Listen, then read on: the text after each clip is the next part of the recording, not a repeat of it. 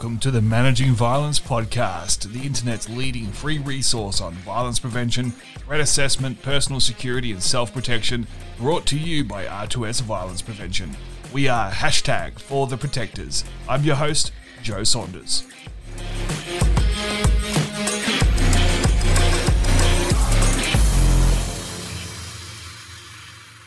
Hello, ladies and gentlemen. Welcome to another episode of the Managing Violence podcast. Episode 99, would you believe, is here already. And uh, we're flipping the script today. We're doing something a little bit different. I'm resharing an episode where I was interviewed by uh, Ben David Myers on the Finding the Truth podcast back in February of 2021.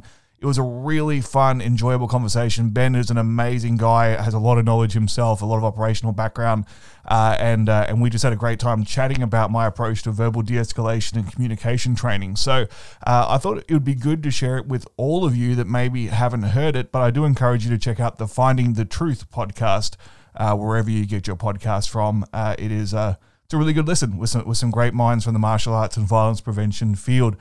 Uh, before we get to that, just a quick plug. Remember, if you're in the UK, check out violencepod.com forward slash UK tour for all my dates coming up in March and April. And if you're interested in anything we do corporately with workplace violence prevention, occupational violence, and aggression, check out www.risk2solution.com. All right, here we go. Uh, me on the other side of the mic. This interview was republished from the Finding the Truth podcast. I had the pleasure of being interviewed by Ben on that podcast, and I highly recommend you check out his work. It's Finding the Truth, available on iTunes, Spotify, or wherever you get your podcasts. Fantastic show, fantastic conversation. Had to reshare it with all of you guys. Please enjoy. Joe Saunders, welcome to the podcast. Uh, thank you for coming out and uh, and joining me. We have a kind of a history, an interesting history, which I'm sure we'll get into on the show, catching alligators and such. Um, you've been integral in my journey as a podcast creator. You've helped me every step of the way. So let me just start by thanking you. And uh, please just introduce yourself for the benefit of the listeners uh, so that they can get to know you like I do. Yeah, that's very kind of you, and and you're, you're most welcome. It's it's great to see other people that are doing good work and uh, and talking to the people that need exposure and, and providing extra platforms for getting for us to get this message out about what we're doing and and and the people that are doing it well uh, as opposed to those with the biggest marketing budget which is it's, it's always nice to sh- shine some light on the area on the corners that uh where the uh, the good people are hiding. So uh, I appreciate that. I'm more, more than happy to help any any way I can. Uh, so my name is Joe Saunders. I'm the host of the Managing Violence podcast, uh, which has been running for about two and a half years now. Uh, I've been fortunate to interview pretty much a who's who in the in the self defense and self protection community, as well as academic experts and people from other facets of violence as well, from psychology, criminology, sociology. Uh, we've talked about everything from PTSD to gender based violence to uh, obviously street based violence. We've had everyone from Geoff Thompson and Richard Dimitri and Tony Blauer and Lee Morrison and um, Matt Larsen and Dave Grossman and pre- pretty much anyone who's written a book on on self defense has been on the show at some point. And of course, I, can't, I shouldn't shouldn't neglect to mention my good friend Rory Miller, who's been on three times. So. Uh, I've been very fortunate to do an apprenticeship as such uh, over the last couple of years with the leading minds in, in violence. Uh, prior to that, uh, I've basically been in this field for more or less 15 years, um, probably touch over 15 years now. Uh, I started off as a martial artist growing up. Uh, I, I moved around a lot as a kid, so I, I, did different martial arts every time we moved to a new town, which was very frustrating as a child because I never felt like I made made progress. I'd get to like yellow belt or orange belt, and then we'd move again, and I'd be like, "Damn it, now I'm going to start at white belt again." Uh, but as an adult, I grew to appreciate that because it gave me the foundational skills in a bunch of different uh, styles and, and, and, different theories. Uh, I, I, really got stability and, and, made progress once I started wrestling and then uh, transitioned from wrestling into judo. Found I had a, a natural sort of um, ability when it came, when it came to grappling. I didn't actually realize this whole time that I was, as a child, I was actually short sighted. So um, I was very good at getting hit because uh, my depth perception was off. I thought I just sucked at martial arts. Turns out, uh, turns out if I can hold somebody, I'm much better than without before I create before I had the, the, glasses and contact lenses and stuff. So, but uh, I um, started bouncing in nightclubs when I was 18. Uh, and uh, that was just a way to get paid because I was a big kid who with a martial arts background and I didn't have too many other marketable skills. Uh, and I was studying psychology at the time, and uh, so the between being a in in the the lecture theater of psychology during the day and then and then being in the the the ground the, I guess the coal face of psychology in the evening it was a, it was a pretty good learning curve and uh, figuring out the gaps between the physical martial arts that I'd learned and what reality actually entailed led me to Richard Dimitri. Um, I, I, read some articles about Rich in, in Blitz magazine here in Australia. Just so happened he had a seminar tour coming up at the time. It was his first tour of Australia, and I was able to go out and uh, meet Rich and, and train with him and, and break his shoulder, as we have famously discussed. There's a video of, out there of young, uh, lanky puppy me uh, accidentally breaking Rich's shoulder in the middle of a seminar. Uh, I think on day one of a four day seminar, which made me feel really guilty. But um, yeah, it's a fun story. We became fast friends. And you know what? I, I, felt so bad. I was like 19 years old, right? And uh, I felt so bad that I'd broken this guy that I kind of idolized because Rich was still doing the open call out. I'm, I'm already going off on a tangent. I'm in the introduction, so good good luck for the rest of the interview. Uh, but uh, Rich was doing the open call out thing. Um, I think this is around the time he stopped doing that. But we we were on like hardwood floors in a town hall, right? There was no no dojo, no martial no martial arts mats, nothing. And um, we did like a grappling hit. So I wanted to see how well the shredder would work against a bigger grappler, and I was a bigger grappler. And uh, which basically said, "Take me down, try to submit me." Uh, and I think he was expecting me to shoot, um, but I, I, I, clinched him and I and I uh, hit him with a hip throw, and he jammed his shoulder on the wooden floor. And to his credit, he, he kept fighting and he shredded me, and like he he won, I guess, from from from that perspective. I mean, he didn't take my eyes out, so I mean, he, he probably would have won. Um, but uh, but yeah, I felt so bad about it that I thought, oh, you know what, I'm going to buy him a gift. Uh, so I, I, was in Sydney, like I was in the, not where I live. I was in a different city, so I went to a market trying to find a, a, an Australian sort of gift that I could give him, and I bought him this uh, this decorative boomerang uh, to to give. And, and, it was only like after the seminar that I realized that I just broken the guy's shoulder and then given him something to throw uh, as a gift that I kind of felt like I kind of missed the point there. Uh, but anyway, uh, meeting Rich kind of set me down this journey of RBSD and uh, yeah, the the other aspects of violence management, uh, which I, I won't go into a huge amount of detail on because I know you've had plenty of other guests that have talked about that. But um, uh, I ended up becoming an instructor under Rich a couple of years later, and uh, that basically just set me off on this journey of of trying to understand violence as a whole. I on, on, a professional level, I'd been in, as I said, I was in the security industry with a psychology background, but I, uh, I end up working in violence management roles within healthcare, uh, teaching doctors, nurses, and wards people, and basically everyone else who worked in hospitals, how to manage aggressive clients, uh, aggressive visitors, aggressive patients. Uh, and you can't just palm heel strike every patient, right? Uh, in, in fact, quite the opposite. So uh, there's a lot that had to go into that. And we had, we had to understand things like dementia and geriatric health and we had to understand we had to make sure we are across uh, drug and alcohol addiction and withdrawals and mental health and acute psychosis and uh, acquired brain injuries and and all all these other fringe elements of aggression that um, I think are, are, typically overlooked in the self defense community because we think everything is a, is a fight in a pub, right? Uh, and that's just not reality. Uh, not for everybody, right? And, and, if that is your reality and those are the fights you're trying to trying to get out of, then maybe just stop going to the pub because you might have a very punchable face if you keep getting into those sorts of fights. Um, but uh, yeah, so it was it was a journey, man, and, and I've basically spent the last ten years or so uh, consulting in one way or another to different organizations about how to manage their risks uh, when it comes to violence, conflict, and aggression. So that, that that's me in a in a nutshell. Um, I, I know we will go into some other topics, but that's that's a decent brief, I guess.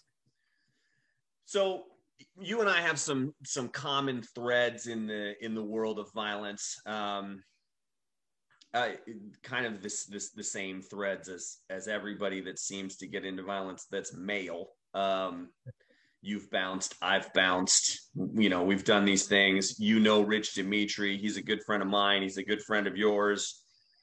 Um, but but I think would you say because because you're you're very kind of uh, psychology focused now right you're you're getting more into the communication end of things and and how to de-escalate and and using verbal skills is is rich was he the impetus for that is that what started you in that direction yeah i think he was the one that opened my eyes to how unexplored that area is if that makes sense like I, I kind of knew that that was a skill set. Like I, I knew that there was.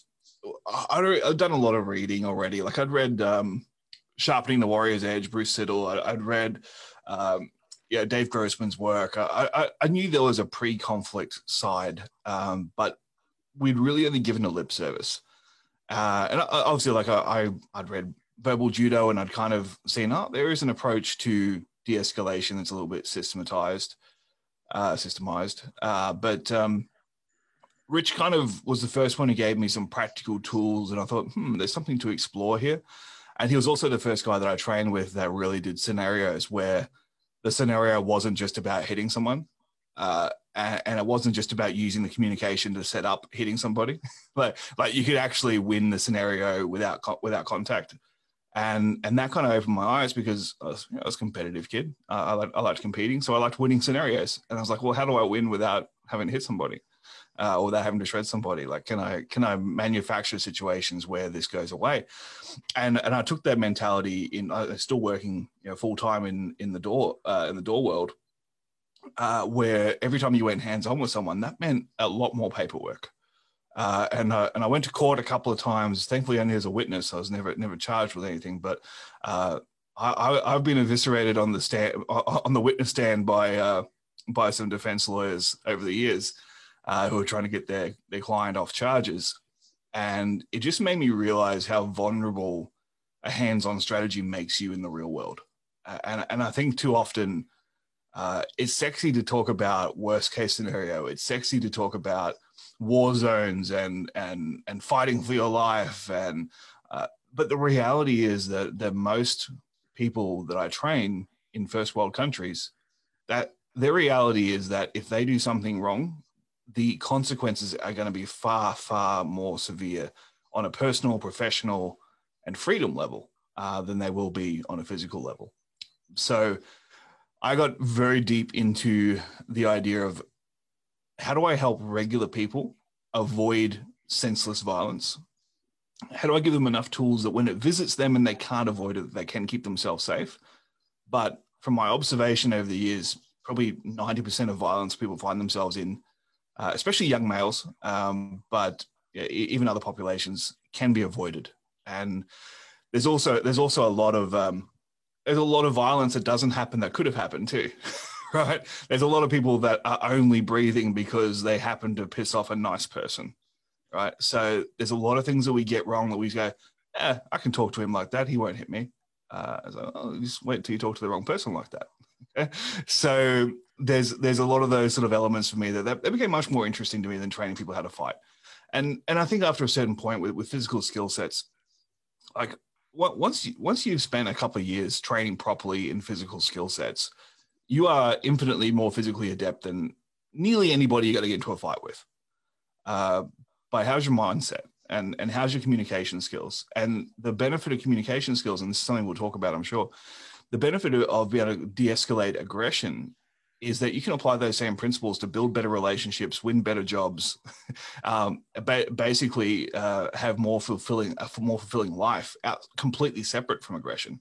So I think the just just like martial arts, you, know, you spend a lifetime in martial arts, you should hopefully get benefits well outside um, just just being able to fight. Uh, I think the same thing. Communication to me is a martial art. You know, communication is something that you can learn and study and become a better human being by studying it.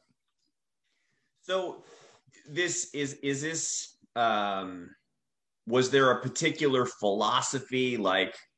Um, for example, I'll just give you an example from what what what I'm working on right now. Um, Pedro Rodriguez and I, uh, number two guy, and myself are working on uh, like a philosophical, like kind of flow coaching uh, program based on Jeet Kune Do philosophy, right? Was it a philosophical driver that took you there, or was it just kind of experience and and fiddling around with stuff. How did you settle into the communication piece? Yeah, so there's a couple of aspects to that. Uh, one, it was practical experience uh, and realizing that I wanted to try and protect myself legally uh, as much as physically. Um, so, and, and, it became a bit of a game for me to see that this is, I'm talking very early days of this when I was still working on the doors. Um, it became a bit of a game for me to see if I could convince someone that leaving was their idea. Uh, and, and sort of, because uh, I'm sober and I'm bored so I've got time to play mind games with somebody. Uh, yeah, they're they're drunk. They're they're just trying to get laid, uh, and I've got time to, to mess with them a little bit, right? And and I'm in control, and because I had a, enough confidence in my physical skills that if this goes bad, I've got the uh, you know I can I can still resolve this, and I'm going to go home. I'm just trying to. I, I, would like to see if I can like use my mind to get them out the door first. And um, so that became a bit of a game in the early days, and it was just sort of a a bit of a quirk where uh, people like, "How did you get him to leave?" Like, oh, just just talk to him. It's fine. I said, "But he was so angry." I was like, "Yeah, but I understood what he was angry about, and I convinced him that a kebab was more important." Um, so yeah, I, started playing with it in, that, in those early days. Uh, but I guess the the real shift for me to get serious about it um, was, you know, I was I was still I was saying this was important, but I was still teaching mostly physical stuff, right? uh, which is a little bit hypocritical, but you know, at the same time, you know, there's any, any self-defense instructors out there know that you, you are far more at risk of, of going broke because you can't you can't afford to pay the power bill than one of your students gets mugged, right? So you got to give people what they want to a degree. But uh, in the corporate world, there was a there was a turning point for me where uh, occupational violence and aggression is something I've become sort of a I, hate using the word expert, but it's something that I, that I've kind of built my business around, dealing with helping helping uh, customer facing organizations manage customer aggression, basically. And uh, I don't know what it's like in the US, but but certainly here uh, there is absolutely zero appetite for most large organizations to train their staff in any kind of physical skills. So they want conflict management, they want to keep their staff safe from aggression, but they don't want them to actually learn any self defense. And the, the reason for that is um, they're concerned about the liability if someone gets injured in training. They're concerned about the liability if someone, one of their staff members uses a, yeah, a kung fu move uh, in, and I just did uh, uh, air quotes for anyone listening to the audio, um, in inappropriately. Um, they just they, all they see is red flags from a liability point of view. So they don't want anyone to touch each other. And this is pre-COVID. All right, post-COVID, no, they really don't want anyone touching each other. So that was a massive frustration for me because I felt like, especially some of the organizations I was being brought in to teach, that they had real risk. Like they had real assaults, they had real serious violence um, that I felt they were being negligent, not providing some physical skills. And my initial reaction to that was just to yeah, be frustrated and angry and uh, and say they don't get it. They got their head in the sand but that's not a very productive mindset to have. It doesn't help anybody. So I shifted gears and I thought to myself, okay, if these are the parameters that we're working within, well, what their risk appetite actually is, they don't want anyone to touch each other. They kind of want a magic solution to every problem. They want everything to be communication and uh, and you know touchy feely based. Uh, how do I give them a product that stays within those lines but is not grossly negligent? and and that was basically the the question that led me down this whole path. I, I went back and I reviewed basically every every verbal de-escalation book I've got. Uh, I, I I identified what I thought were the benefits of, of each program, what the gaps were of each program, uh, and adapted it, I guess, largely to the Australian market. Uh, so, so verbal judo is a is a good foundation, but it's it's very American. Uh, there's there's a lot of cultural norms that are that are used in verbal judo that maybe don't apply in other cultures, um, and there's a lot that relies upon having a, having a position of authority for it to actually work because it's written for cops. Um, so when you when you strip away the person's authority and the ability to arrest someone if they don't comply, then uh, not all of verbal judo works as well. Uh, and certainly when you when you go into a culture that has a different relationship with authority figures, then that changes things a little bit as well. So I, I thought, what would verbal judo in the 21st century look like? if we're going to start from scratch. Let's let's have a look at the research. Let's see what we can find out from a psychological point of view, from a neuroscience point of view, from a, so, a sociology point of view. Like what what do we know works, and build a new program. And as I started to unpack this, I got really excited about it because I started thinking, you know what, I can actually give these guys something that I think that I can say is responsible without having to make them do any physical self defense. Is it going to fix every problem? No, because not everybody can be de escalated, but a large, large percentage of people can. Uh, and that, that's kind of that was the impetus. It was it was more, it, it, was half a business driver, but it was really just a duty of care thing. Like, okay, uh, I can walk away from these contracts because I think they're negligent, but that doesn't help the people at the other end either. And if if I don't teach them something, someone else is going to get the contract, and someone else is going to teach them some rubbish, and they're going to think they're safe, and they're going to get hurt. So, how do I do a better job? How do I look after these people within the within the restrictions that are placed in front of me? And that, that was really the the what led me to to dig back deeper into the verbal de-escalation side. So, and from there, you've kind of codified it, I guess, and you've you've put it into a curriculum that you use with people on a on a consistent basis uh, what like has it been successful? What's the feedback been like on on uh, the program? Yeah, I mean, it's always in, in development. Uh, I, I, I don't think uh, I don't think I can be an instructor under Rich and ever say I've codified something because he kind of beat that out of me. Uh, but uh, it, it, it's something that, yeah, uh, there's there's basic principles that that I think are more or less universal that, that can apply to, to, to people in all different walks of life and all different areas. But um, I it, it, has been turned into a, a product of sorts of, of, sorts that we that we can sell that we can teach, but it's always modified based on the client's needs and and and what their what their role is and what what their legislative frameworks are and all that kind of thing. But the, feedback has been fantastic because it's not something that most people have been exposed to previously. It's not something that people have been given any sort of depth in before. Uh, I've, I've only just started teaching it to martial artists, which is interesting because, um, yeah, most martial arts instructors go, "Oh, we do verbal de-escalation." Okay, well, how do you train it? Oh, we we we tell our students to talk their way out of situations. Okay, but how do you train it? I mean, if I asked you how do you, how do you train your uh, footwork, you will give me 15 drills that you use for footwork. If I ask you how do you train your verbal de-escalation, you get nothing. Right. Yeah, it's a it's huge gap, right? Uh, Rich Rich was the first guy to ever like, hey, this is how we drill de-escalation. This is how we drill, you know, doing this kind of stuff where you're talking an aggressive person down. And that that uh the workshop that he did, the uh trauma sensitive teaching workshop that he did for the six people up at his house up in up in Canada was, you know, it's it's groundbreaking stuff. Um, my son is a psych major as well. Uh, and you know, of course, he was raised by me, so we're always talking martial arts and all that kind of stuff. But he went there and he was like, "Dad, this guy's amazing." And and so I know I know kind of the direction that you're coming from. This mm.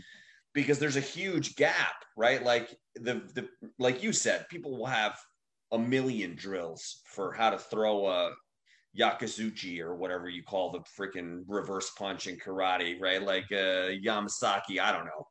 They, um, but but they won't they won't have any drilling for de-escalation. They pay some kind of lip service to it. Yeah, de-escalate. Make sure you de-escalate first. Uh, non uh, non non confrontatory posture. Don't look aggressive. There's phones everywhere, but no one's actually working it. And I'm sure you've heard me talk about this in the past. I, I got to be kind of co-teach at one seminar with a friend of mine. And when we did it, when we actually drilled it, no one in the class could get it right. There was one guy in there who kind of did a decent job, and everybody else just completely crapped the bed. They, uh, uh, uh, uh, uh, you know, they're stumbling over their words and they they they or they get aggressive back and i'm like no now you failed right like look look what you did you made the situation worse so that's that's that's really cool that you have taken the time to kind of delineate this out at least in a rough sketch and you're having success teaching it um there's there's there's a few pieces there i mean talking is a fine motor skill right uh, and we all know at least, well i mean if you're a combatives instructor and you you're at least au fait with at least the the literature from the 80s. like we we know that under under stress, fine motor skills deteriorate, um, let alone cognitive processing. So there, there's a whole bunch that needs to go into actually how do you control your stress first? Because if your heart rate gets too high, then you're going to lose the ability to, to be able to be able to think about words anyway, right? So you either need to train that to a high level, you need to manage your stress, or hopefully both. So uh, yeah, you, you cannot rely upon even if someone can talk well, if they they've got the gift of the gab, they're a good personable individual. Um, be able to do that in a calm environment when no one's going to hit you if you get it wrong is completely different to be able to do it where you're actually fearful uh, and there's real consequences. And then you end up with people that are otherwise nice people saying stupid stuff that does escalate situations because they just they, it just comes out of their mouth and you can almost see them reaching for the words to try and get them back in, right? Because they just know that they just they, they're just screwed up. Uh, you know that that happens all the time. It's just because it's not drilled. Uh, and and you you need to you need to drill it like every other martial arts technique. And we'll, we'll get into this, but there's you need to do you need to you need to isolate the technique. You need to understand why it works. Okay, then you need to apply it, and then you need to drill it, and then you need to drill it under progressively harder and harder resistance, and then you need to integrate it with your other techniques. So you need to integrate that into a physical scenario where the, you have to now make a decision about whether you keep talking, whether you don't keep talking. Uh, you need to integrate it with you, you know, walking away, leaving, finding an excuse to leave, all that kind of stuff, right? But unless you have a system for how you're going to integrate these techniques, you end up with lip service. And one thing I try to get across to, to traditional martial arts instructors, especially that maybe have an interest in this and they think it's, it's, it's valid, is that this is an entire entirely new discipline, and you don't have to be an expert in everything. Yeah, like it, I think every martial arts instructor should be facilitating some knowledge of the law, right? You should you should have some sort of self defense law that's that's specific to your jurisdiction. I don't want a karate instructor reading an article online and then deciding he's going to teach law. Okay, like I, that, that's not what I want. I want you to reach out to an expert who can actually teach that stuff and and give your students that knowledge from an expert.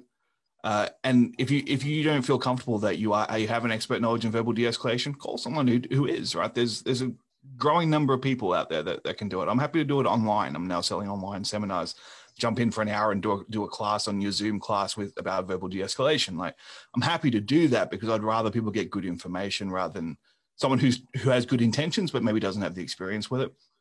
But um, I think that as I got into this, I started coming up with it. I started saying this phrase: "Communication is a martial art." Communication is a martial art. And as I started thinking about it more and more, it was just something I said randomly in, a, in an interview once. And uh, if communication was a martial art, what would it look like? You know, like, and, and literally all the trappings of martial arts. Okay, there's so many techniques that we do on a physical level. What would be the verbal equivalent of that? So we, we talk about. I even went back to the to the art of war and and the Book of Five Rings and all, and this is a, a book I'm working on at the moment is kind of taking down those um, traditional warfare strategies and how do they apply to communication. And we talk about things like flanking, right? So so rather than having a head-on argument, how do we how do we come from the side? How, do we come from the side and talk about something just tangentially related that, that changes the dynamic of the conversation? Um, yeah, all warfare is based upon deception, Sun Tzu. Okay, well, that's pattern interruptions. Okay, that that um, you know, Rich talks about quite a bit, and that's where I got the phrase pattern interruption. But how, how do we how do we how do we feign compliance as a way to to de-escalate uh, emotion to enable another option? Right. So there's actual strategies it's not just about talking. And uh, and the other thing that I get from martial artists a lot, and, and I'm like, I, I love the martial arts. I know you love the martial arts. And when I say martial artists, I'm not saying that in a derogatory term. I'm just talking about people that specialize in physical skills. Is that they say, oh no, we we uh, all our scenarios start verbally. What are you teaching for verbal de-escalation? Stop, get back. Okay, that's that's not verbal de-escalation. Um, that is a strategy for attracting attention it's a strategy for witness coaching, uh, which you know, is good from a from a self defense point of view and making sure witnesses around you uh, saw that you weren't the aggressor. That's good, but it's not going to de-escalate anybody. Uh, it's it's assertive communication that might make you a harder target against a predatory attack potentially, maybe, but it's certainly not de-escalation. So yeah. one thing I, yeah. it could actually escalate the situation, right? Depending uh, on on the, the, who you're dealing with and what where their psychology is at, for sure.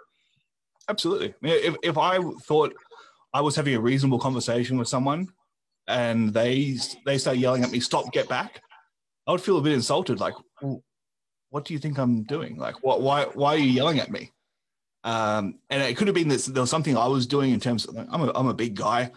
If I was standing a bit too close to them or something and they felt threatened and they started yelling, stop, get back at me, rather than saying, hey, hey, sorry, bro, could you mind just standing over there a little bit? Like, that would be completely different scenario, right? So if, if I was already a little bit angry and you started yelling at me, then yeah, maybe I do escalate a little bit. So, um, but I think it, what's very what's very important is that we we understand what we're trying to achieve with our communication.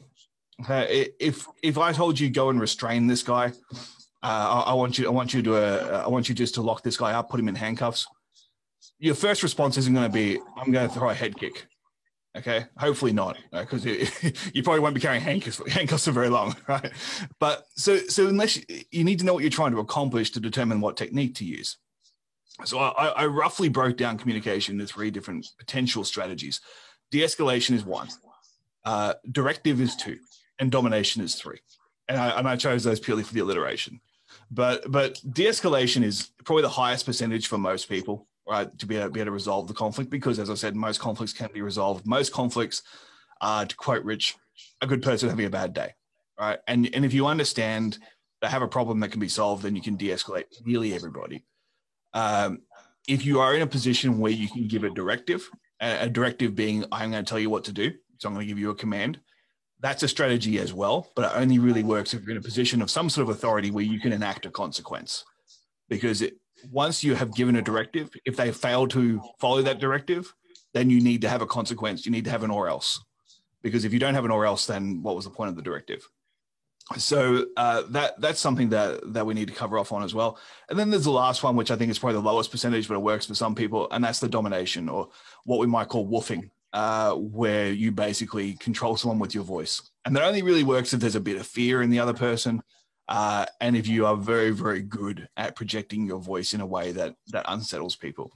Uh, and I, I would have personally written that off as a strategy altogether, except that it worked for me a couple of times. And I think it's something it deserves a little bit of attention, uh, just because in worst case scenario, sometimes it works. And that's where the stop get back sometimes works, right? Um, if someone thinks you're an, you're an easy target and you, you blast them with that, they might go, whoa, okay, I'm going to pick someone else. Uh, maybe. So, so Rich goes into the, the, the first bit, the de-escalation quite a bit and Geoff Thompson covers at length the last bit the woofing the the you know drooling and talking to people that aren't there and screaming and yelling and being big and pacing back and forth it, so so this middle piece this the that that's that's something that i haven't heard anybody talk about um up to this point in my time in this field. You want to excavate that a little bit? Yeah sure. So so directives giving a giving a good directive is a, is a skill set right? Because most of the time, people that are in that position, uh, that they do have other tools. I'm talking mostly about law enforcement, uh, people with with immediate authority and the ability to enact an immediate consequence, which which means giving that directive is is useful uh, because you can you can quite clearly say, well, I asked him to do this, he didn't do it, therefore he got sprayed in the face and put in cuffs. Right? I mean, it's it's it's a pretty clear progression of force. I gave him an opportunity to comply you can do the Geoff Thompson thing. Is there anything I can do to change your mind? Okay, you can, you can do that, but it's uh, it's unexplored and it's undeveloped as a skill set. Be able to give a good directive, you, you should be trying to convince the person to comply without you having to go to the to the escalation of force. Okay, and this is especially important if you're in a role where your your escalation might be calling somebody else. So let's say we have got security on a, on a on a premises and they're going to tell someone they have to leave or else we're going to call the police. Okay, cool. What are you going to do in between the time that they fail to comply with that directive and the police arrive? Because now you've got maybe 10, 15 minutes where you've got a very angry person, you've got nothing left to threaten because the, the, the, the, the threat is on the way. Okay. So, how we control this is important. Uh, and one of the fundamental aspects that I put into both de escalation and directives is building rapport so that people like you. Okay, people people can like you and still not want to do what you say. But at least if they like you, they're unlikely to harm you while the consequence arrives. So I spend a fair bit of time on on how do, how do we build rapport in terms of uh, being uh, being pleasant, demonstrating empathy, uh, smiling, the way you look, the way you stand, your tone of voice, finding common ground, uh, and, and, even the way we introduce the consequence is important. Uh, if if I compare me saying, "Hey, you need to leave," or else I'm going to call the cops, versus, brother, I've told you what I can do, but if that's not good enough, I need you to leave. If you don't leave, I'm going to have to call the police and they're going to come and they're probably going to arrest you. Uh, and you're going to end up spending some time in a station. You're going to have to give a statement. There's going to be consequences here for you that I don't want you to have. I, I don't. I don't want you to have to go to court. I don't want you to have to go home and tell your wife or tell, tell your kids that yeah, I, I've lost my job because I got into an argument with a security guard at the library. like I don't. I don't want that for you. I'm sure you don't want that for you. So how about we just shake hands, we part ways, and you go on with your life and I'll go on with mine. Yeah. This is so this is a, an interesting piece in the sense that offline you and I talked about how this kind of this communication piece even carries over to relationships, right? Mm-hmm. Um, are you married? Yeah. So, uh, de-escalating your wife, questionable woofing, woofing, woofing at your wife. Never a good idea. uh, guilty, guilty of both. Failed both times. Um, but this, this kind of, uh, uh, I guess, kind of quid pro quo communication. This is this is where I think what you're talking about kind of takes on a completely different flavor than than anybody else because this is what you're going to do when you're trying to resolve a conflict with anybody, with a loved one, with a kid. You know, hey, how can we come to some kind of solution that doesn't yeah. cause, you know, six year old Timmy to melt down or your wife's insecurities to ramp up or whatever, right? Am I am I hearing you correctly? Yeah, man, and, and I think the the foundation to all this, before we get too far ahead of ourselves, is is really empathy. Uh, like you need to have empathy for this other human being, uh, and something that I I use regularly to sort of explain empathy to people because it, it's something we're like, oh yeah, no, I get empathy, but do you really? Okay, it's it, it's. uh, I'm a bit of a word nerd, right? I, I, I, like knowing, I like sort of learning the origins of words and and the un, unpacking the meanings there. Um, and and I look at the word compassion. Uh, it, it's something that's really interesting to me because the, the word passion, right? We understand the word passion. Passion actually means to suffer. Like the root of passion is suffering. So something you're passionate about is something that you will suffer for, basically. Right. So if we think about martial arts, most of us would nod our heads, go, yes, I'm passionate about it. And yes, it's cost me like four joints. Right. So we're, we're, we're happy to, even, even relationships, we're passionate about someone, we suffer for them. Like it hurts it hurts to love someone that much because you you're so vulnerable uh, to to the whims of their emotions or, or things that can go wrong or whatever, right? So if the if if the root of passion is suffering, compassion is shared suffering, right? And that's what compassion is: is sharing someone's suffering. And we apply that to empathy. It's sharing distress, right? or sharing sharing disease. It's sharing affliction. So empathy is putting yourself in the other person's shoes and going, what is hurting you?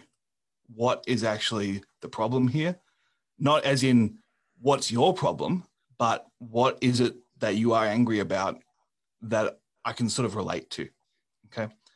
So one thing I, I figured out even even as a young bouncer was that someone who was asked to leave a nightclub and decided that his best course of action was fighting an entire security team was not making a rational choice. Okay. Because that wasn't going to result in him. Like, it, it, I actually said, had this conversation once with the guys like, okay, let's say we fight and you knock me out. Do you think my colleagues are going to say, good punch, you can stay? Right. No, they're to, they're to come in as well. Right. And then you go fight everybody. It, let's say that you are a fantastic, phenomenal, mythical fighter and you knock out the entire security team. Do you think the venue management are to say, we're to hire you as a head of security, you can stay? unlikely. They're to call the police. Let's say you manage to somehow defeat the police. You know, eventually, we're to end up with a SWAT team here and you're to get shot, right? there is no there's no scenario of you fighting that results in you staying in the nightclub. okay. So this is not a rational choice. What it is is an emotional decision based upon feeling like a, they've got a loss of power, they've been disrespected, and they're worried about their social standing with their friends. Okay. So that's that's really what's motivating the angry response. So how do I mitigate that? How do I understand that pain, that fear of feeling like I've been working on this girl for the last 45 minutes and you're going to kick me out before I even get a phone number, right? How do I get rid of my friends are to like my friends want to stay here and I'm going to be out on my own and I'm going to be have, I'm going to have to go home on my own and everyone else is going to have going to have fun, right? That those are the fears. That's the suffering that I need to connect with because that then gives me strategies to be able to talk them out. Okay? But coming back to what we're talking about with directives, I can I can connect the dots to those fears to be able to say, hey, man, I need you to go because if you don't, you're going to end up with the police. And then you are going to be on your own for the entire night at a police station because I guarantee your friends are hanging around while you make a statement. Right. So it's going to be worse than if you were sitting outside. Okay. So I can, I can connect with those fears, but I've got to have empathy for the person first. I can't just go, oh, he's just a pilled up junkie. He needs to go because now I have no empathy. I've, I've othered him. I've made him different to me. And as, as soon as you have no empathy for the person you're talking to, you cannot de escalate them. It's just it's not going to work. Interesting. So so uh, one of one of the degrees that I have is in executive leadership coaching. Mm-hmm. And we use this thing called powerful questioning, right? And it's it's kind of um, getting the person to lead themselves to the solution, right? Which it sounds like that's what you're doing, right? Um, that's that's really interesting and that and that did when I remember to do it, right? When I don't go lizard brain or whatever, which I have a tendency to do because I'm kind of a gorilla. But but when I remember to do it, that that did transform my all of my relationships, all of my conflict interactions, right? Because I, you don't really do that much work. It's not me solving the problem. It's me leading you to solve your own problem. Is that what you're talking about? Is that kind of what you're doing? 100%. 100%. Because I want willful compliance, right? That, that's what I want. I don't want someone who's, who's complying because they're scared. I want someone who's complying because they feel like this is a good decision, right? They've got what they needed, or they they they feel like I'm on their side, trying to guide them to a solution that's a better option than the one they're thinking about making, uh, or vice versa. I just want them to not even think think that I had any control over whatsoever, and this was entirely their decision right? So uh, bring this out, out of the nightclubs, out of the you know the the typical self defense scenario. I use this with my kids all the time. I've, I've, got I've got four kids under eight. If I'm trying to get them to go to bed, turn the iPad off, whatever, I can I can woof at them and being a parent, right? I can just go, I can yell, I can take the iPads, I can ground them, I can do all that stuff, right? Because you've got unlimited power, more or less, as a parent to be able to do to be able to enact consequences. But what that does is it breeds resentment and it leads to having an argument every night about the iPads, every night about bedtime, every night about whatever. If I can, if I can show them why this is a good idea for them, then I can actually get somewhere. And now, I say, hey guys, if if I need you to turn the iPad off because the more you're on that screen, the more your brain's going to wake up. It means the harder it's going to be to get to sleep. It means the later you're going to sleep in, the less playtime you're going to have with your friends tomorrow. Uh, so how about we turn the iPad off and you, you can watch it again in the morning when it's time again. But if you turn if you don't turn it off now, I'm going to have to take it away. And if I have to take it away, you know you're going to get grounded. I don't want to ground you. I don't want you inside the house with me all day tomorrow. I want you out playing with your friends. Don't you want to play with your friends? And now they're actually making a decision for themselves, and, and, and nine times out of ten, they'll, will, they'll willingly hand over the iPad or go to bed or whatever it is I'm trying to get them to do, because I've painted a picture of what's to gain for them not just about what they're going to lose and and that's that's really important. Interesting. I'm doing something similar with my teen my daughter right? I i say okay yeah, K- so, I haven't raised i haven't raised teenagers so if i'm wrong about that i haven't got there yet. No no I, it's it i'm a we're this so this is there's a there's a little tweak right? Because the the the mentality is a little bit higher functioning but. Mm-hmm. the the the deal is in the house if you meet these four areas you you do your chores you get your grades where they're supposed to be and you you help out when i ask without an attitude uh, That's three things. There's a fourth thing that I can't remember right now. It doesn't matter. Uh, but if you check those boxes, right, you have basically unlimited freedom, right? Because it, you're showing me you're responsible, and then I can trust you to go do whatever it is you want to go do. I don't need to go, oh my gosh, are you going to go do something stupid? Because you know how to conduct yourself like a responsible human being, right? Okay. This is my my checks and balances and it's taken a while. I mean, it's taken several times of me having to like walk down that path. Okay, let's look at this. And there's been some periods where it's like, okay, you're grounded. Sorry, I tried. I tried to reason with you and it didn't work, so you're grounded. But but my daughter is getting it. This past weekend we had a big a big bump and I was like, "Look, am I ever not on your side?" No. So why are you acting like I'm the bad guy, right? Like you know I'm in this to try to give you what you want. So, can you please give me what I want? And then you can have what you want, right? It's a win win for everybody. We don't have to be like this. And and and you could see her like the little wheels start turning and smoke starts coming out of her ears, and she's like, "Okay, Dad. Oh, okay, that sounds good." But but I think this is this is so key. What you're talking about is so key because it's so broadly applicable right? It doesn't matter if you're 500 pounds or if you're five pounds you can use this.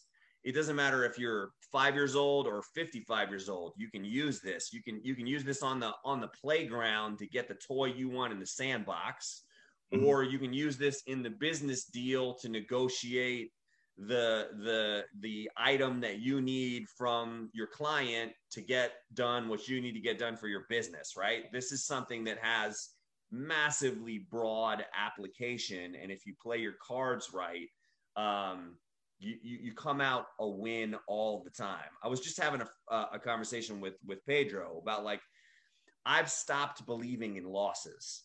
There's a win in there somewhere right? Mm-hmm. i'm gonna find it and it may and I may have to compromise some, but I will. I I hate losing. Oh my god, I hate losing. I will find a win in there. I will find a way to to to get things to where they line up to where I, I it's it, there's a scene in a movie where it, they they they say uh, it should go like this. Uh, a, a, a negotiation go like this. Joe, are you happy? No. Ben, are you happy? No. Okay, good. Let's keep going. Right? Like you don't have to be happy with it. You just have to yep. get to the goal, right? So there's always a win in there. It, it sounds like a real like win-win type philosophy, and I love that. I think that's awesome. Is it? Do you think to bring it back to the martial arts, right? Do you think that that judo and the philosophy again of judo kind of influenced your thought process on this, or is it because I know you're a judo guy, right? Yeah. Um, is it is, is that kind of what maybe like on a deeper level was was motivating you uh, psychologically to get to where you got to? I think some of the principles of judo and, and jiu-jitsu for that matter, um, at least Brazilian jiu-jitsu, uh, they're, they're, they're very applicable, right? About the, the use of leverage, the, the uh, not, not opposing force with force, which is what usually happens in an argument where you end up with two people woofing at each other until one person either backs down or someone gets hit. Um, that that that would be like a, a Kyokushin karate fight. okay, two guys standing right next to each other, punching each other until someone gets sick of being punched. Right. That, that's that's the verbal equivalent. Um, and and look, the, the reality of judo is that it doesn't always work the way that it's supposed to work philosophically. Um, sometimes the bigger, stronger person does win, um, especially when skill sets are equal. Uh, that's why I always encourage people to be bigger and stronger. But um, the uh, the the principles certainly do apply. Uh, there's there's a great book uh, by Robert Cialdini called Influence. Uh, it's it's a classic book. Uh, it's it's a fantastic uh, exploration of how to influence other human beings to behave a certain way, and it's mostly written from a sales point of view, but influencing human behavior is influencing human behavior. And he actually references jujitsu quite a bit in that book. So it's it, it was interesting to listen to. I, I, listened to it from a business point of view, and, and, I kept hearing these martial arts references, which just made me want to keep listening. Um, so for anyone out there who who likes their their business infused with martial arts, and uh, you'll enjoy that book. But um, Uh, yeah, absolutely. The, the, principles do apply uh, in ter- in terms of being off center. Don't be in the power box, right? Don't don't be where the argument's taking place. Approach it from a different angle. Don't don't match power with power. So if they're getting angry, you stay calm. That's uh, use the leverage. Dip under for that tomoe-nage, right? Whatever it is that, that you need to do to be able to be able to take control of that situation. Let's approach it from a different angle. Um, sometimes sometimes good communication is tagging out and going, you know what, this person just doesn't like me, and I'm not going to be the one that gets a resolution, right? And and sometimes that's difficult uh, with our egos. Uh, something I, I, struggled with initially was I'm like, but I'm a nice person. People like me. Why don't you like me? And it was like and it was like a, a an ego battle. That damn it, I'm going to make you like me. Uh, and that's that's a really bad idea because once someone has decided that you're the problem, it's very it's very unlikely that you're going to switch them around in the next yeah five minutes. Okay, if you have time to build a long relationship with someone, yeah, maybe they'll come around, but it's unlikely to happen right away just because you're smiling nicely, right? They're probably going to see that smile as smugness, and they're going to try. They'd be more likely to punch you. So sometimes you have to just tag out and let someone else take the lead. But uh, yeah, absolutely, the, the, the, principles do apply. Um, probably the other thing that, that's really important to understand, and it, and it does tie into that that idea of um, yeah, not not being where the argument is, or not not being in that that anger zone, is understanding that arguments are, are very seldom rational. They're nearly always emotional. And, and, human beings are not rational creatures. Robert Robert Heinlein said, uh, "Man is not a rational animal; he's a rationalizing animal." And what that means is that we don't make logical decisions nearly ever.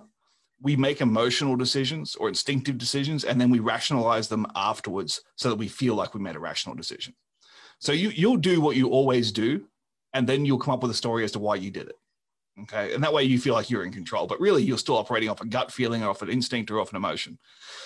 So when we're, we're having conflict, uh, it's, it's important for us to deal with the emotion first, not the rational problem. Okay. So how, how do I present a solution to you, whether I'm trying to de-escalate or whether I'm trying to give you a directive? How do I present a solution to you that, that quells your emotional fears, not necessarily the rational problem? Okay. And that, and, and there's a, because too too often like the, one thing is, is it's great for us as the as the person trying to de-escalate to not be emotionally involved like you should never be emotionally involved i've never ever seen an angry person calm down another angry person it's never happened so you can't be emotional you can't go lizard brain as you said before because otherwise you will not de-escalate anything if you if you go lizard brain and you get angry and the other person de-escalates it's because they were a nice person and they didn't want to punch you okay and, and I think that's where a lot of people get get um, sort of skewed data on their ability to de-escalate. Most of the time, they're dealing with nice people that don't want to go to jail, so they control their own emotions. You go, "Wow, I de-escalated that." No, you got lucky. There's, there's there's a significant difference. You can you can get this stuff wrong a lot without consequence because most of humanity doesn't really want to go to jail. So, um, coming back to, to the emotion side of things, if I keep my emotion out of it, that's good. But I can't allow myself to get too analytical and just start trying to throw rational problem solving at someone who is emotional. Okay, because that sometimes doesn't work either. Uh, it, it, it I, I, think I'll, i might be getting ahead in terms of the segue, but I, I just feel like it fits here. Uh, one thing about about uh, de-escalation too is solving a problem is great.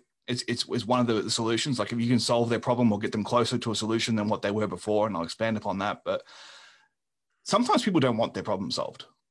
Sometimes people just want to be heard, right? They, they know that you can't change the situation or they know what they have to do about the situation, but they're just venting about it. And all they want, especially from a customer service point of view, is for you to say, yeah, that sucks. Like it, it, took me five years of marriage to figure out that my wife just wanted me to say, yeah, that sucks. Okay? and and I, I'd been trying to solve problems that whole time. And I was like, oh, you're having problems with your coworker. Have you tried this? And have you tried that? And have you tried talking to this person? What have you tried this doing this? And what have you? And and you know what that actually does? It tells the person you're an idiot. You you're missing this obvious solution.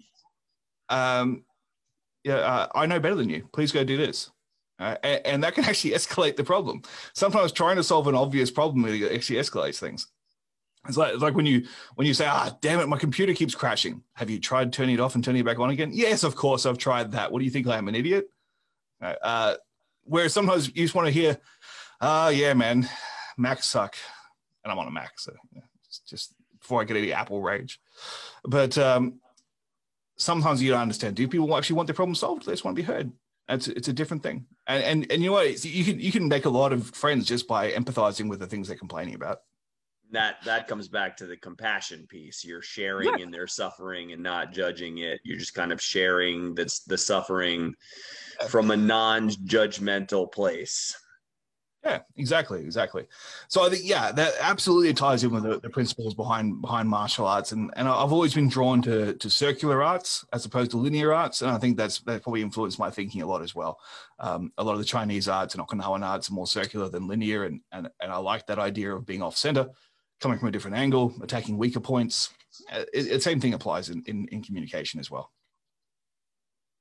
Nice, that's really cool, man. Um, so if you were to kind of if to to sum this up, if you wanted to because we've covered a lot of information, but if you wanted to kind of give a a 15 minute how to for people that are listening that like, oh, I like this information, but I have no idea how to apply it. Um, can can you can you kind of like sum up so that people get an idea of how to take what we're talking about and and actually put it into functional practice? What does that look like? Yeah cool. So so look foundation th- foundation steps are figuring out yourself and figuring out the other person. So figuring out yourself is all about how do i make myself more likable and how do i understand my own triggers? Okay so th- those are those are two fundamental steps. Being likable is easy it's a skill set. You, you can say, I'm not a people person and people don't like me.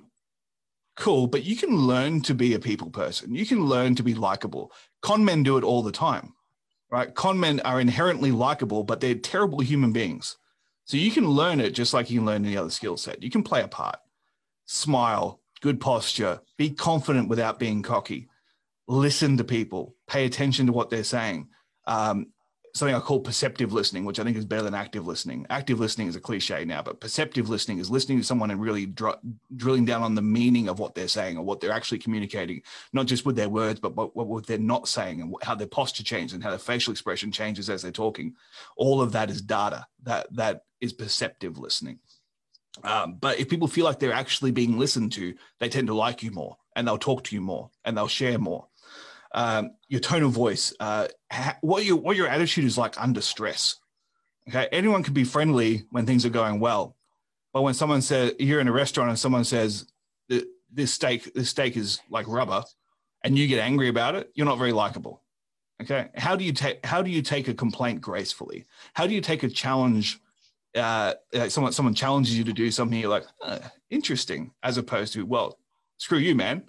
Like that there's there's a difference in how we how we act under stress, and that makes you more likable or less likable, depending on how you how you manage it. Uh, if you think about the people that you really enjoy being around, seldom do you see them flustered, right? You you tend to sit, like I, I get hit with something that I have no idea how to deal with, and if I can control my emotion and go, interesting, that's an opportunity for growth. Like there's something I can figure out here. Who can I call that can help me with this? I, I know I'm in more control of the scenario than if I just get flustered that I don't know what I'm doing. Uh, and, finding common ground with people. So finding common ground with, with someone, uh, you know who, who's the best at finding common ground? Street sellers. Uh, if you've ever been, especially if you've been to Southeast Asia, right? Man, I, have got I've got visible tattoos, and uh, every Indonesian guy with a tattoo has at some point talked to me about my tattoos. so hey, hey, hey, hey, nice tattoo, bro. Nice tattoo. Where you get tattoo? Where you tattoo? Hey, you want DVD movie? You want DVD movie? You want suit? You want suit? I can get you a suit. Right. It's like, uh, but I mean, they're, they're not quite, they're not quite giving you time to settle, but they're finding that common ground immediately. Uh, but but look, if you can find something about the person that you can connect with that, that actually draws a human connection, it makes you more likable. So you know they've got a girlfriend, you know they've got a wife, you know they've got kids, you know they've got um, yeah a career, a life, they're, carrying something that you can like oh that's a nice briefcase man or uh, oh you, are you a watch guy? Oh, yeah I'm, I'm really into watches. Whatever it is like don't manufacture something make it something you can actually relate to that you can see a connection between you and them. People inherently like people that are similar to them because everyone thinks they're a nice person right? So they think you'll like them then they'll, they'll tend to like you. Uh, so there's there's some foundational things about being likable. The next side is sorry yep. So uh, just to, because I'm not a likable person. Uh, I have one of those faces that people love to hate or love to punch or whatever. My wife laughs about this all the time because it, it happens to me constantly. We'll be at church and somebody will be like, you know what? The first time I saw the first time I saw you, bro, I just didn't like you. I just didn't like your face. you know, I get it. I constantly get it, right? And and just I'm gonna throw this in there for those people that may or may not be like me. I got a pair of blue light glasses just for being on the computer all, all the time. And I just started wearing them everywhere because they're on my face all the time and I'm doing podcasts and editing all this stuff. Wearing those glasses has changed my life. I kid you not, just that, that little costume change. And now people are like, hey, how's it going? Oh, uh, so I, you know, I don't know what it is about. I, I look less threatening. I mean, who knows? 100%.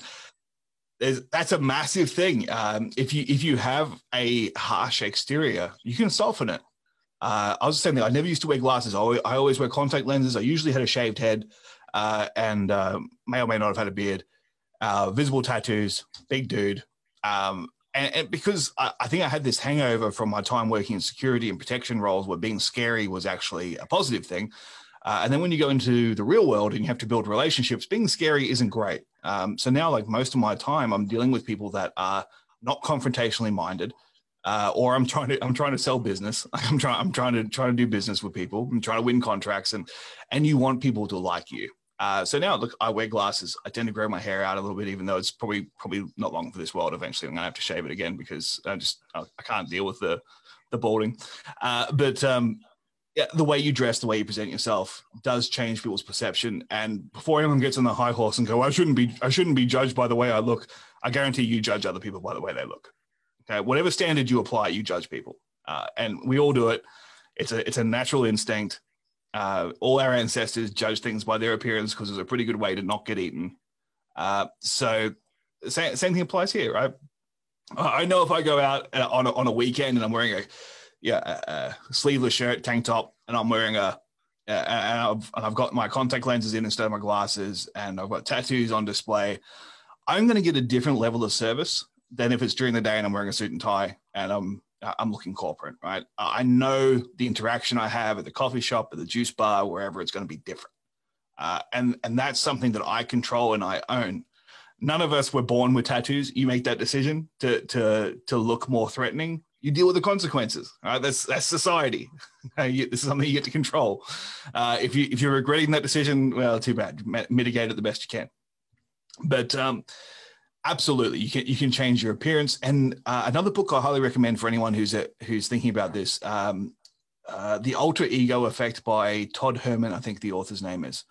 Uh, he talks a, a lot about costume as prop and the ability to able to change your personality or the way you think with something you wear. So it's almost almost like a talisman sort of mentality. I put my glasses on. I'm now a personable, um, emotionally sensitive person, for example, right? And, and, there's a lot of coaching that goes on behind. It's not just about the glasses, but you can use that as a cue to tell your brain that I'm now something else, or I'm doing something else, or I'm focusing on something else right now. So yeah, absolutely, that's a it's a good tool for people that may have punchable faces. All right, so so now we've we've covered uh, being likable. What's next? So the next thing is, is just resetting your opinion on other people. Uh, so if you have a if you come in with a grudge or you come in with a perception, a negative perception about other people, and this is especially hard for people that have been in law enforcement for a long time, or they maybe they've been in uh, emergency departments for a long time, or or any sort of area, any sort of job where you see the worst in humanity on a regular basis it can become very, very easy to just assume that everybody's like that because those are the people you're dealing with. And, uh, and it's a challenge, man. Like I, I got the light version because I was just in clubs. Uh, and then I was in hospitals after that. And I, but I can't imagine what it'd be like to, for, to spend 20 years just seeing the worst in humanity. Right. I don't know what impact that would have on my psyche. But the, uh, the thing I, I come back to is, is understanding that everybody is the hero of their own story. Nobody thinks they're a bad guy. Everybody thinks that what they're doing is correct or at least justified. And when we think about it that way, uh, an analogy I like to use that sort of makes sense to people is if you think about your own life as a movie, like we are the centerpiece of that movie. We're the main character. We've got all the character development. They've, they've shown all the scenes of our childhood and our school years and the the triumphs and the tragedies and everything that's gone into shaping us. So we know everything about this central character, right? And that's how you view your own life. Like you're the central character. You know everything that's gone into why you think the way you do and, and what experiences you've had. And then you've got people that you know in your life, like your family members, your close friends. They're kind of like the supporting actors that have had some character development, but they're still a little bit two dimensional. Okay, like maybe they, maybe they're slightly three dimensional. Maybe you've got a spin off series, and you've got a, a, cinematic universe where each character gets a little bit more development, and those those characters you know a bit more about, but you still don't know them as well as you know yourself. That's cool, but then you have all these other people that you bump into throughout your life, be customers, clients, yeah, random people. They're extras, some of which get speaking roles, and some of which don't you know nothing about them. Uh, they're, they're just there to facilitate a part in your story. But for that extra, they have their whole spin off cinematic universe of their own. They are the hero of their story. They have all the character development. You are the extra. So you think about that, like how little we actually know about each other. It's phenomenally amazing that we haven't completely destroyed ourselves. Okay, that, that we're, we're so self centered. We know so little about each other and we and we we think our our needs are so much more important than anybody else's. Um, and, and, that's what leads to conflict, right? Because I'm talking to someone without having any idea what he's going through, any idea what what what place in his life he's at. You know, this guy who's who's um, uh, giving me crap in a car park. It's it's it's not like he was born angry necessarily. Okay, I've never I've never seen someone hold up a newborn baby and gone, "This will be a shit human being." right? Like let's. I hope. I hope that's never happened. Um, present company excluded, uh, but uh, it's something that's happened in the meantime, right? Maybe this guy's giving me this grief because his wife has, has got stage four breast cancer, and he's just got back from the oncologist, and it's not good news. And he's like, they're, they're, all their savings have been uh, have been depleted, and now he's facing the idea of raising his kids on his own and like how much longer have I got left? What do I do? Do I quit work to spend the time with her? Do I do I keep working to try and make uh, try and try and keep funding this treatment? What am I going to do? And now he bumps into some random dude in a car park, and they have a conflict, right? So when you're That's, coaching, when you're coaching people to do this, yeah, you, are sitting down with a room full of people that you're coaching. Do you do you tell them, okay, so you're you you're just had this difficult interaction with somebody what you should do is imagine a, some kind of hard luck backstory and and just come at them from that perspective. Come at them as if they're, they're they just walked in on their girlfriend cheating on them or something like that. And and and you know drop your guard a little bit engage them from there. Absolutely. Um, basically what i say to people is give them the benefit of the doubt that there's an entirely plausible reason they're doing what they're doing. And that, that, you don't have to know the story, right? You're probably not going to get to know this person well enough to know what the story is, and it's probably not going to de-escalate things to ask, "Hey, man, have, are you okay?" I mean, some people some people might be able to pull that off, other people not so much. But at least if you can put yourself in the mindset that this isn't a bad guy, this is someone under a, particular set of circumstances that's acting in a certain way, and we're all capable of doing it. We're all capable of being an asshole. Um, some people it's a little bit more natural than others, but all under stress, we can all make bad decisions. We can all interact poorly. We can all be the not quite best version of ourselves. So cut the other person some slack, put your ego in check, and go, what would I have to have gone through for me to be acting this way? And that establishes that common ground that we talked about before. It allows us to have some empathy for, man, this guy must be under a lot of stress right now. Okay. And and maybe that stress is 10 years of stress. Maybe he's been in and out of rehab and he's been in and out of jail and like he didn't choose that life. Okay, no, no one goes, man, I can't wait to be an addict. Okay, like that. Maybe he made choices that led him down this path, but he didn't choose that life. okay, there's a, there's a difference. So, empathy and, and understanding the other person really begins with just giving them the benefit of the doubt that they are a good person acting in a way that may be justified to them and working from there to reverse engineer a solution and that, that's that's the foundation of everything. Before we de-escalate, before we give any directives, um, domination is a bit of a different thing. It's a, it's a different it's a different strategy altogether. The woofing is a different strategy, but um, but certainly with with uh, de-escalation and directives, uh, that's the foundation to everything. Um, we there's a, there's a whole methodology behind de-escalation and, uh, that we haven't touched upon, but that's probably another show. But but well, uh, that, that's the foundation. So so you've you you come to this empathetic place, and you're now interacting with this person from this space of okay, you're having a bad day, whatever, whatever. How how do you walk somebody through? uh closing the deal for lack of a better way of putting it right like how how do you go from empathy to okay let's let's let's resolve this situation and is it is it i'm i'm pretty sure i know where you're going to go with it but is it you leading them in a way that they think they solved it or are you solving it or or both yeah i i love that you use closing the deal because uh there's a sales analogy that I, that I like to use here. You can't close a deal unless you know what deal you're happy to settle for.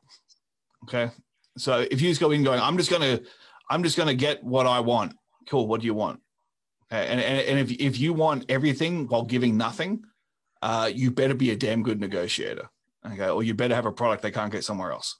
Okay, so that's um, uh, understanding what you're willing to sacrifice. What what's what's your go home moment? Okay, at, at, what point am I happy to to part ways and go? All right, I'm good. I'm, uh, that that was a good resolution for me.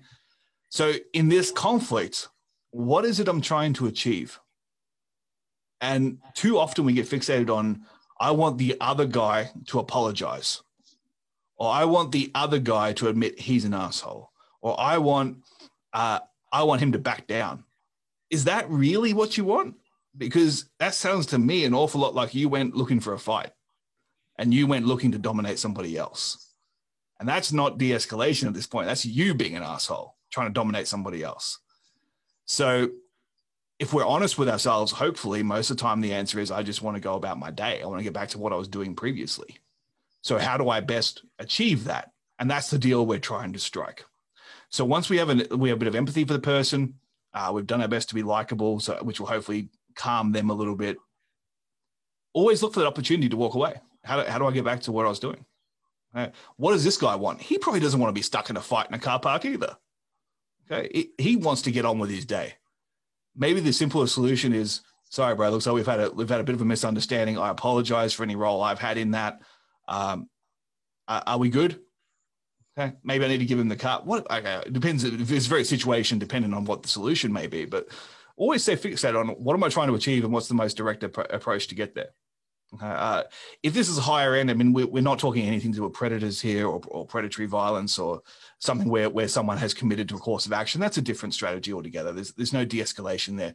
If you're dealing with predators, the only real the only real verbal strategy is to make yourself a harder target as opposed to um, yeah try to de-escalate them. But um, for for most social conflict, it's usually a fairly easy answer. Uh, so yeah, there's there's some wrinkles in there, but but what I would coach people to say is always look for how do you get to your desired outcome and be and know what you're prepared to sacrifice to do it. Okay, I, I'm happy to sacrifice a little bit of inconvenience. I'm happy to sacrifice whatever pride I may have in apologizing for something I didn't think was my fault if it's going to get me to the resolution that I was looking for. Yeah, I, I mean, I, I'm trying to kind of I really believe the gold in what you're saying, and so this may be my own selfish motives, but I, the gold in what you're saying is how broadly applicable it is, right? I, I, the de-escalation piece. I mean, because you and I have talked to Rich so much, that's been done to death in many of our other podcasts, my podcast, your podcast, uh, uh, Randy King's podcast. Rich has talked about de-escalation and how to drill it and all that kind of stuff. And and woofing again that's a whole nother strategy and it has its place for sure. Uh, there are times i have woofed myself out of conflict or into conflict depending on the situation but it's this it's i i, I once restrained a guy with my voice it, was, oh, uh, yeah. it surprised even me I was, I was pinning down his mate and he came over to like he was considering hitting me and i said get on the ground and and he just laid down i was like wow that worked cool yeah. So, sometimes it works yeah. Um, but this piece, this kind of like finding finding solutions. I mean, like this is this is where the real gold is. I mean, because this is every day, every interaction. Uh, the the bad fast food employee, the the the the person that you don't like at the airport checkout counter that's being douchey that day or whatever, right? Like this, this is one of those things where you know it, it, I, the art that I think of when I hear you speaking is aikido, right? Like where you can kind of aiki your way through the situation and and the conflict just kind of spins off you in another direction and you deflect it or do whatever mm. and and and you you go about your day without constantly being in that kyokushin linear you know bash into everybody type paradigm right like it's just a a different paradigm philosophically relationally uh et cetera et cetera et cetera right mm. um, so I'm kind of trying to keep it broad stroke. I'm taking notes too while you talk. Um, but I, I, I really like this and and and and I would I really want you like plug your stuff right? Like let's let's let's kind of uh, leave it broad if you're okay with that. And then if people want to get more specific how can they reach out to you so that they can get coaching or do a zoom or or whatever and get kind of granular with it? Absolutely. So so the the broad applications as we as we've talked about i mean uh, when, when I'm doing uh, conflict management training for an organization, for example, uh, I will usually be training a mix of people that have a lot of face to face contact with uh, with um, customers, clients, members of the public, whatever, depending on the organization. Uh, there will usually be those people that go, "Oh yeah, no, I have conflict all the time," and there'll usually be those people that are like, "No, I don't really have any customer facing interaction. I don't have a lot of conflict." Cool. The course is for both of you because I guarantee you have interactions with other human beings and whether you know it or not, you have micro conflicts every single day. They may not manifest in a way you notice them because you're surrounded by nice people that like you. Right? But if you can eliminate those micro conflicts, it's amazing how much faster your relationships progress. And if you've been in business any time at all, you know that business is relationships. People that like you do you favors, they sign deals, they promote you. Uh, and if you can communicate better, you can articulate what you're saying better, you can understand what someone else needs better. Again, that perceptive listening is key because not sometimes what they're actually saying is not what they mean. What they mean is underlying that communication. So if you can pick up on those threads, it's amazing how much more efficient you can be in in every area of your life that involves other people. Uh, and for most of us, even in COVID, uh, like we, we still rely on other people. We need we have interactions with other people. So all of this yes it was it was built around violence but the application can be can be immense uh, in in anywhere that we we deal with other people. So uh, i would encourage anyone who, who sees value in that um, f- please feel free to reach out to me. Uh, if you from a firstly for martial artists the the place to go is uh, my website violencepod.com uh, which is the managing violence podcast website there's a link in the menu bar to seminars. I can uh, come and do a come and do a, a, private class for you. I can do a I can do a seminar. I can do whatever. Um, in, in, the current era, we're doing them virtually or face to face if if it's an area I can travel to. but um, more more than happy to do to do Zoom or whatever. So uh, that's that's for the martial artists. For corporate bookings or any organizations out there, uh, go to uh, risk number two solution.com. So risk the number two solution.com. Uh, that's that's my company. That's that's where we we handle all the corporate and, and larger bookings as well. Uh, so we can explore all that. If you just want to pick my brain about it, um, you can hit me up at joe at joesaunders.com.au. And and so the, for those of you, we we uh, I kind of briefly talked about catching alligators. Um, Joe, just so you have a background on this guy, amazing guy. So Rich Dimitri says, "Oh, you're thinking about doing a podcast, Ben? You should reach out to Joe Saunders." I was working as a bodyguard at the time, and I reached out to Joe. I think I reached out to you through Facebook because of yeah. your podcast, just through Messenger or something, right? And and I'm on shift and I get a, a, phone call from Australia through Messenger from Joe Saunders, who's read my message and just immediately calls me out of the out of the blue. So the guys, your customer service is amazing. I happened to be on this ultra rich guy's property where I was doing a protection detail at the time, and I had caught or was in the process of catching a baby gator at that moment.